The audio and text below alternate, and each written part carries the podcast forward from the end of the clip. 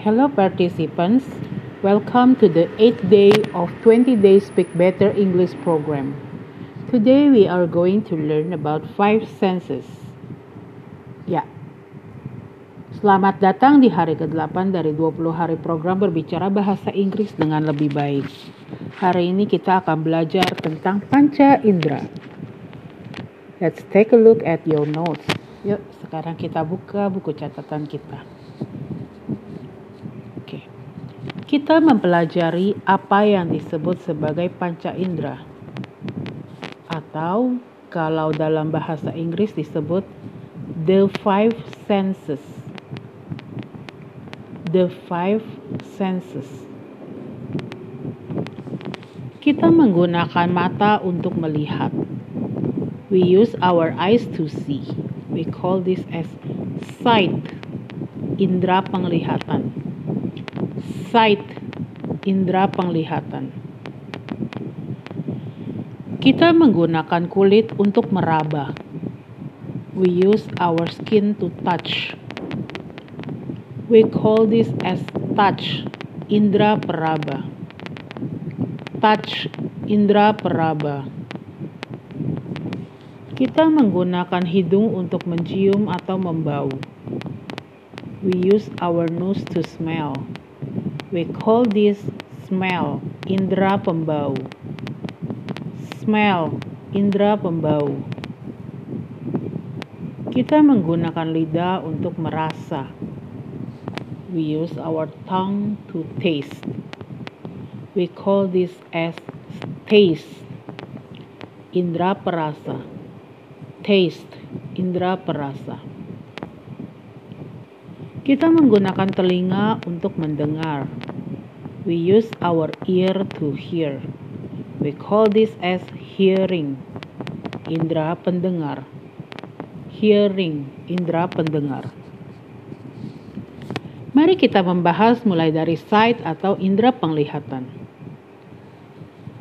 Kalau sesuatu yang dapat kita lihat dengan jelas seperti pada gambar ini, atau mudah kita lihat, kita menyebutnya sebagai clear, clear, atau distinct, distinct.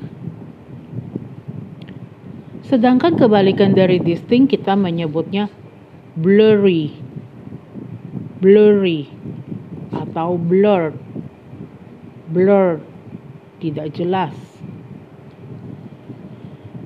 Di tempat di mana hanya ada sangat sedikit cahaya atau remang-remang di sebuah ruangan, kita menyebutnya dim. Dim. Atau untuk daerah atau wilayah e, di ruangan terbuka tetapi tertutup oleh cahaya. Misalnya e, di tengah hutan, kita sebutnya shadowy. Shadowy. Contohnya adalah shadowy forest, hutan yang e, berbayang tertutup oleh cahaya matahari. Nah, sekarang kita beralih ke tentang penglihatan tentang warna. Ketika warna yang muncul adalah warna pekat, kita menyebutnya bold, bold, atau vivid. Vivid. Sedangkan sebaliknya, warna yang pucat, lembut atau pastel kita menyebutnya pale, pale, atau paste color, pastel color.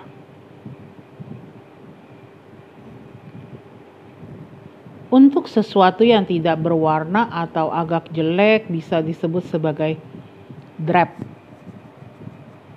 Drab biasanya berwarna coklat atau abu-abu. Kita tidak terlalu bisa melihatnya dengan jelas warnanya. Ketika sesuatu memiliki titik-titik kecil dengan warna yang berbeda dari warna dasarnya, seperti telur ini ada titik-titiknya, kita menyebutnya speckle, speckled. Dan ketika semua warna berpadu menjadi satu campurannya, kita sebut mottled. Mottled. Kalau pada gambar di catatan Anda, kita sebutnya mottled bowl. Mottled bowl. Ketika sesuatu memiliki warna yang berbeda dari warna yang seharusnya, mungkin karena kotor, mungkin juga karena satu kerusakan cacat, maka warna tersebut berubah. Kita menyebutnya sebagai discolored. Discolored. Contohnya adalah gigi kamu dapat berubah warna, terdapat perubahan warna, mungkin disebabkan oleh kebanyakan minum kopi atau teh. Itu kita sebutnya discolored teeth. Discolored teeth, menjadi kuning-kuning atau coklat-coklat. Atau ketika langit-langit rumahmu juga bisa menjadi discolored ketika dirusak oleh air atau karena kebocoran. Nah, untuk penglihatan ini Untuk indera penglihatan ini juga ada beberapa kosakata tentang pencahayaan. Seperti yang bisa kita lihat di sini, kota ini bercahaya, kita sebutnya glowing. Glowing city ya, kota yang bercahaya. Dengan pencahayaan yang stabil, kita sebutnya glowing. Glowing. Sedangkan untuk pencahayaan yang kurang stabil atau terus gerak-gerak, goyang-goyang, seperti nyala lilin, seperti api pada nyala lilin itu, kita sebutnya sebagai flickering. Flickering. Nah, ketika sebuah benda seperti kristal atau berlian merefleksikan cahaya dengan cahaya yang indah, kita sebutnya sebagai sparkling. Sparkling atau glittering. Glittering. Nah, sekarang teman-teman sudah mempelajari uh, kata-kata yang berhubungan dengan indera penglihatan atau sight. Sekarang kita membahas tentang indera peraba atau touch. Sesuatu yang basah, uh, yang kita pegang ketika disentuh atau lembab, kita sebut sebagai damp, damp atau moist, moist. Damp ini lebih digunakan untuk konotasi negatif, sedangkan moist lebih digunakan untuk sesuatu yang lebih positif. Kalau damp biasanya misalnya digunakan untuk pakaian yang belum benar-benar kering, masih basah, lembab, apek, nah, itu kita sebut damp. Se- uh, contoh lainnya adalah tembok rumah yang basah. Sedangkan moist lebih positif. Ini lebih ditujukan untuk kue. Kuenya lembut ya, kuenya kayak lembab, uh, nggak kering, itu moist. Atau kulitnya moist. Oke. Lalu untuk menjelaskan permen karet atau permen yang agak lengket namun lembut, kita bisa menyebutnya sebagai gummy. Gummy. Yang bisa dipencet-pencet tuh. E, salah satu contohnya tuh yang disebut gummy itu seperti permen Yupi. Maaf ya, saya menyebutkan brand. Yupi itu gummy candy. Nah, ini bisa kalian pencet-pencet gitu ya. Tetap lembut, agak lengket. Nah, kemudian ada cairan yang lengket tapi kental untuk digunakan untuk menjelaskan seperti madu. Kita menyebutnya gooey. Gooey.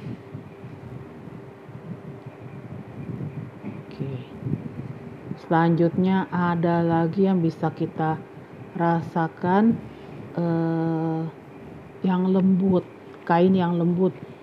mungkin kain ya, kita sebutnya silky.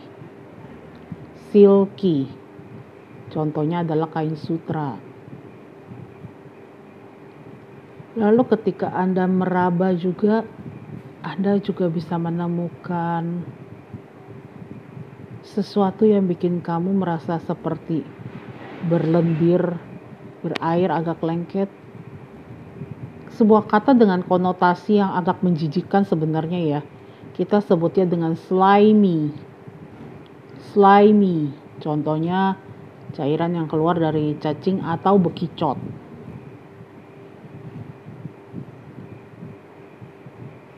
Nah, demikian pembelajaran kita tentang uh, indera peraba. Tetapi apakah sudah selesai? Oh iya, indera peraba juga masih ada yang lainnya loh. Ada benda-benda yang lembut untuk disentuh. Itu juga indera peraba. Sesuatu seperti permen kapas atau seringkali disebut sebagai cotton candy. Nah, itu kalau kita raba kita sebutnya bentuknya fluffy. Fluffy. Atau ada juga seperti permen marshmallow, kalau teman-teman tahu. Marshmallow itu seperti permen kapas juga, tapi agak padat, namun tetap masih lembut, disebut sebagai spongy. Spongy. Seperti pada sponge ya. Nah, itu pembahasan kita tentang indera pemba, uh, indera peraba, sorry. Nah, sekarang kita mau membahas indera pembau. Di dalam bahasa Inggris mempunyai kata yang menjelaskan bau yang enak dan bau yang tidak enak. Sedangkan kalau kita di Indonesia kita hanya menyebutnya sebagai bau. Nah, kalau dalam bahasa Inggris untuk bau yang enak atau menyenangkan kita sebutnya sesuatu itu aromatik. Aromatic atau fragrant, fragrant. Kata bendanya adalah scent, scent. Untuk sesuatu yang memiliki bau yang buruk kita menyebutnya smelly, smelly atau stinky, stinky. Kata bendanya adalah odor, odor atau stench, stench. Untuk membahas tentang indera perasa, kita tahu bahwa sesuatu yang rasanya enak kita sebut sebagai delicious, delicious atau tasty, tasty. Untuk sesuatu yang rasanya enak kita menjelaskannya sebagai mouth watering. Mouth watering. Yang artinya menggugah selera.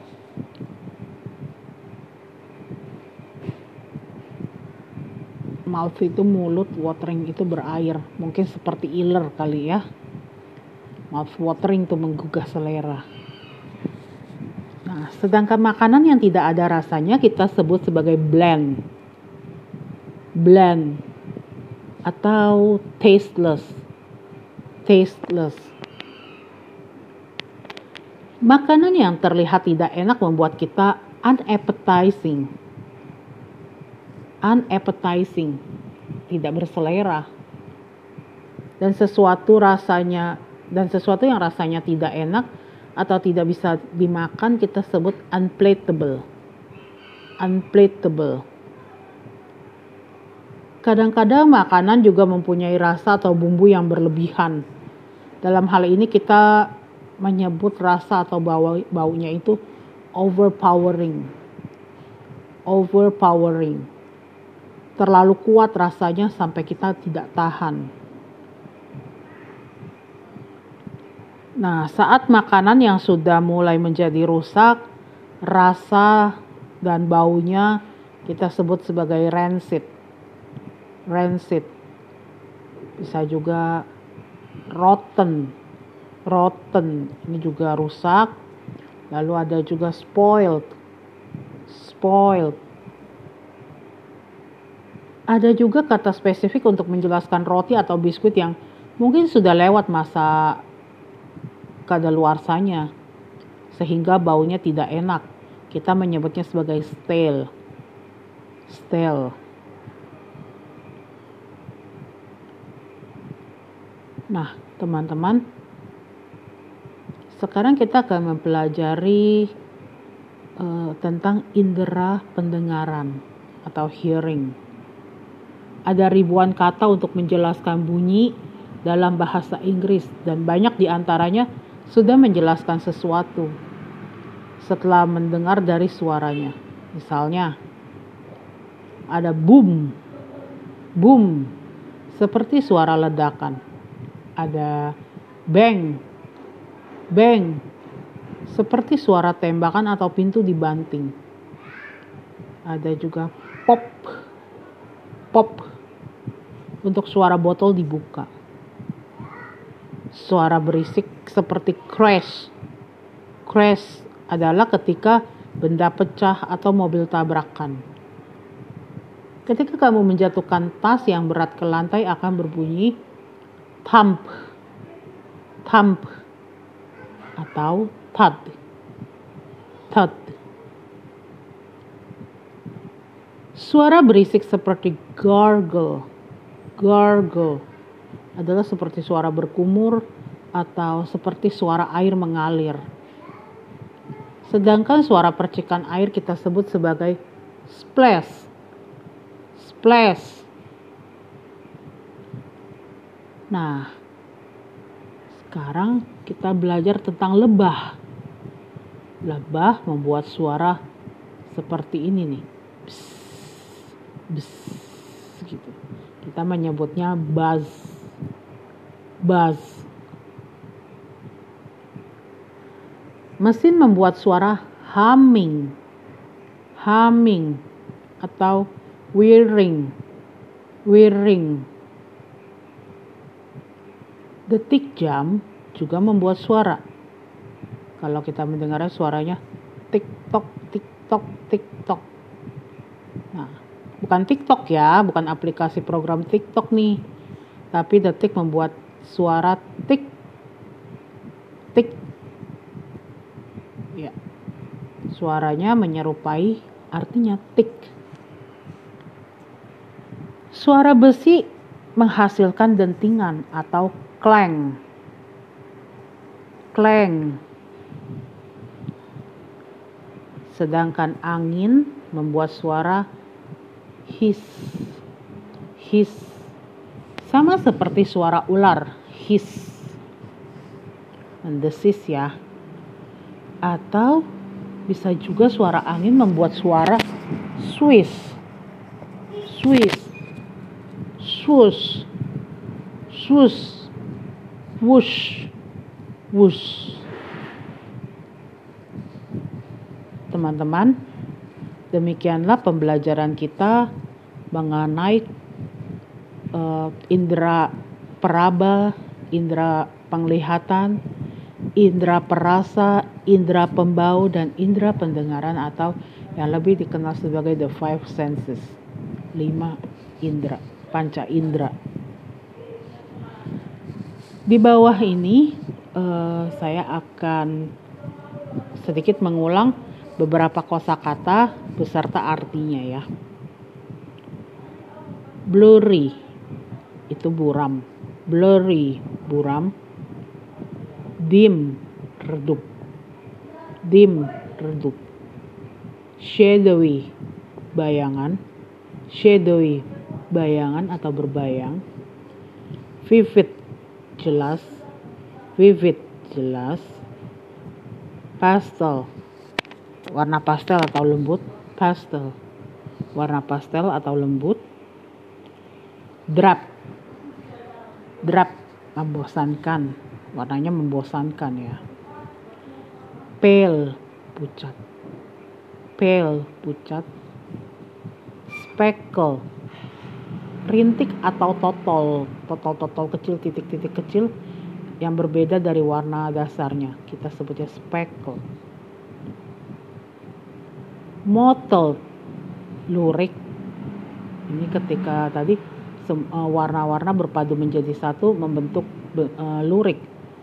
Mottled lurik.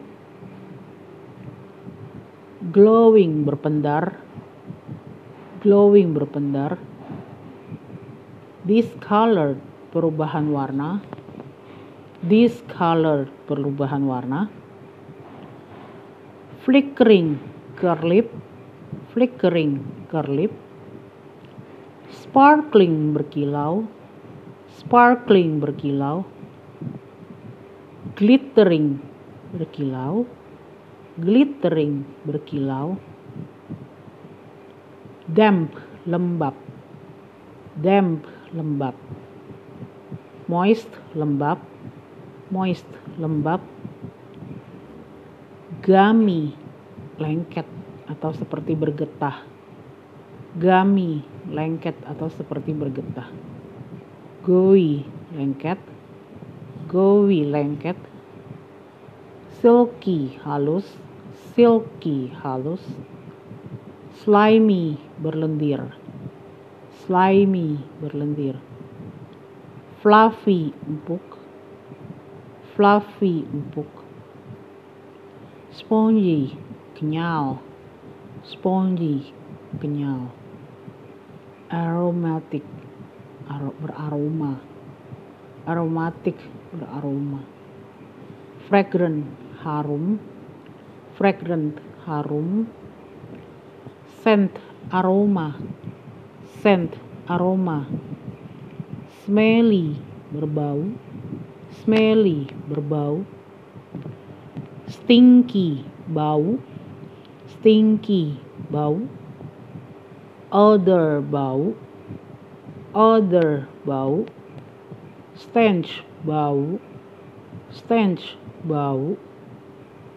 Bland hambar. Bland hambar. Tasteless hambar. Tasteless hambar. Mouth-watering menggugah selera. Mouth-watering menggugah selera. Unappetizing, tidak menggugah selera. Unappetizing, tidak menggugah selera. Unpalatable, tidak enak. Unpalatable, tidak enak. Overpowering, terlalu kuat. Overpowering, terlalu kuat. Rancid, bau tengik. Rancid, bau tengik. Rotten, busuk. Rotten, busuk. Spoiled, basi. Spoiled, basi. Stale, basi. Stale, basi. Boom, ledakan. Boom, ledakan. Bang, suara keras. Bang, suara keras. Pop, letusan. Pop, letusan. Crash, tabrakan. Crash, tabrakan. Thump, gedebuk. Thump, gedebuk. Tat, gedebuk. Tat, gedebuk. Gargle, Hmm, mendenguk seperti suara air, ger seperti itu. Gargle, suara air ya tadi, seperti tadi gitu, mendenguk. Splash, percikan. Splash, percikan. Bass berdengung. Bass berdengung. Hum bersenandung. Hum bersenandung. Whir deru. Whir berderu. Tik, suara detik ya. Tik, suara ber, uh, detik. Clang dentang. Clang dentang. Hiss mendesis. Hiss mendesis. Swiss berdesir. Swiss berdesir. Swoosh, suaranya ya, swoosh. Wus, wus, suara desingan, wus, suara desingan. Teman-teman, this is the end of the day eight meeting. Ini adalah akhir dari pertemuan kedelapan. If you have any question, then you can contact me directly. Kalau Anda mempunyai kesulitan atau pertanyaan, silakan hubungi saya langsung. Thank you and I'll see you next time. Bye.